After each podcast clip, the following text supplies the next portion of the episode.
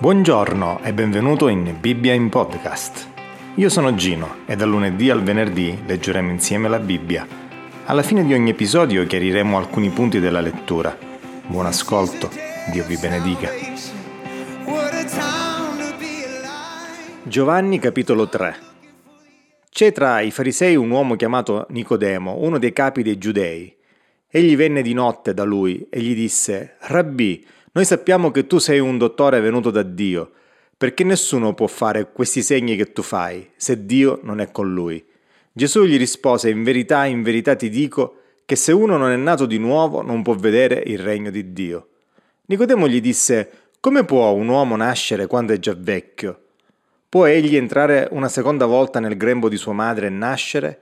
E Gesù rispose, In verità, in verità ti dico che se uno non è nato d'acqua e di spirito, non può entrare nel regno di Dio. Quello che è nato dalla carne è carne, quello che è nato dallo spirito è spirito. Non ti meravigliare se ti ho detto bisogna che nasciate di nuovo. Il vento soffia dove vuole, tu ne odi il rumore, ma non sai né da dove viene né dove va. Così è di chiunque è nato dallo spirito. Nicodemo replicò e gli disse: Come possono avvenire queste cose? E Gesù gli rispose, Tu sei maestro di Israele e non sai queste cose? In verità, in verità ti dico che noi parliamo di ciò che sappiamo e testimoniamo di ciò che abbiamo visto, ma voi non ricevete la nostra testimonianza. Se vi ho parlato delle cose terrene e non credete, come crederete se vi parlerò delle cose celesti? Nessuno è salito in cielo se non colui che è disceso dal cielo, il figlio dell'uomo che è nel cielo. E come Mosè innalzò il serpente nel deserto, così bisogna che il figlio dell'uomo sia innalzato, affinché chiunque crede in lui non perisca, ma abbia vita eterna. Perché Dio ha tanto amato il mondo che ha dato il suo unigenito figlio, affinché chiunque crede in lui non perisca, ma abbia vita eterna. Infatti Dio non ha mandato suo figlio nel mondo per giudicare il mondo, ma perché il mondo sia salvato per mezzo di lui. Chi crede in lui non è giudicato, chi non crede è già giudicato, perché non ha creduto nel nome dell'unigenito figlio di Dio. Il giudizio è questo, la luce è venuta nel mondo e gli uomini hanno amato le tenebre più della luce, perché le loro opere erano malvagie. Perché chiunque fa cose malvagie odia la luce e non viene alla luce affinché le sue opere non siano scoperte, ma chi mette in pratica la verità viene alla luce affinché le sue opere siano manifestate, perché sono fatte in Dio. Dopo queste cose Gesù andò con i suoi discepoli nelle campagne della Giudea. Là si trattenne con loro e battezzava. Anche Giovanni stava battezzando a Enon, presso Salim, perché là c'era molta acqua e la gente veniva a farsi battezzare. Giovanni infatti non era ancora stato messo in prigione. Nacque dunque una discussione sulla purificazione tra i discepoli di Giovanni e un giudeo. E andarono da Giovanni e gli dissero, Rabbì, Colui che era con te di là dal Giordano e al quale rendesti testimonianza, eccolo che battezza. E tutti vanno da lui. Giovanni rispose, L'uomo non può ricevere nulla se non gli è dato dal cielo. Voi stessi mi siete testimoni che ho detto, io non sono il Cristo, ma sono stato mandato davanti a lui.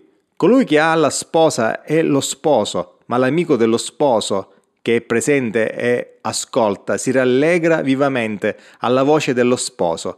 Questa gioia, che è la mia, è ora completa. Bisogna che egli cresca e che io diminuisca.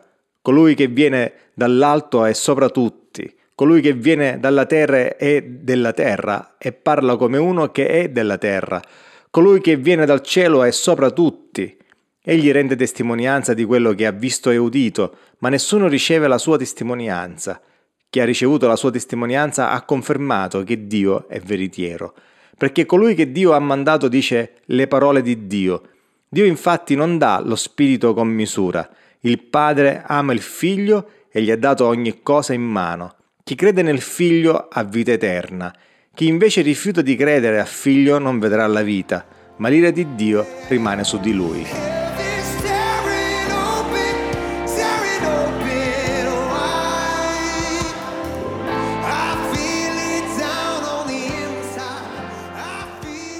La Bibbia ci parla di un mondo futuro di cui potremmo fare parte, una vita oltre la vita, una vita eterna. Ma come facciamo ad ottenere quella vita? Nicodemo, un capo dei giudei, era stato attento a ciò che Gesù stava facendo, a differenza di altri, egli si era reso conto che i segni che Gesù stava facendo erano notevoli e implicavano che Dio era dalla sua parte. Per questo motivo trovò il coraggio di andare da Gesù. Nicodemo stava riconoscendo che Gesù era mandato da Dio, ma non aveva realizzato la portata reale di ciò che Gesù stava facendo. Egli era il figlio di Dio ed era venuto non solo per fare delle opere da parte di Dio, ma per mostrare la strada per andare a Dio ed entrare nel suo regno. Gesù stesso era quella via. Gesù sottolineò che gli uomini dovevano sperimentare una vita che va al di là della vita biologica. Essi dovevano sperimentare la vita eterna che solo Gesù può donare. Nicodemo dimostrò di conoscere solo la naturale vita biologica, ma Gesù gli spiega che occorre anche la nascita dallo Spirito, una vita nuova, la vita eterna, attraverso la quale possiamo entrare nel regno di Dio. Non potremo mai entrare nel regno di Dio attraverso i nostri sforzi, abbiamo bisogno che il Signore metta in noi il seme della vita eterna. Per entrare nel regno di Dio non possiamo semplicemente darci da fare come ci viene proposto un po', un po da, da tutte le religioni, ma occorre che Dio compia in noi la sua opera affinché noi possiamo poi compiere le opere che Egli ha preparato per noi. Sì, anche tu che stai leggendo questo brano, se vuoi entrare nel regno di Dio, devi nascere di nuovo. Non continuare solo a sforzarti di essere migliore, ma confessa a Dio il tuo peccato, riponi la tua fede in Lui e chiedigli di darti la vita eterna. Chiedigli di trasformare la tua vita attraverso il suo Spirito.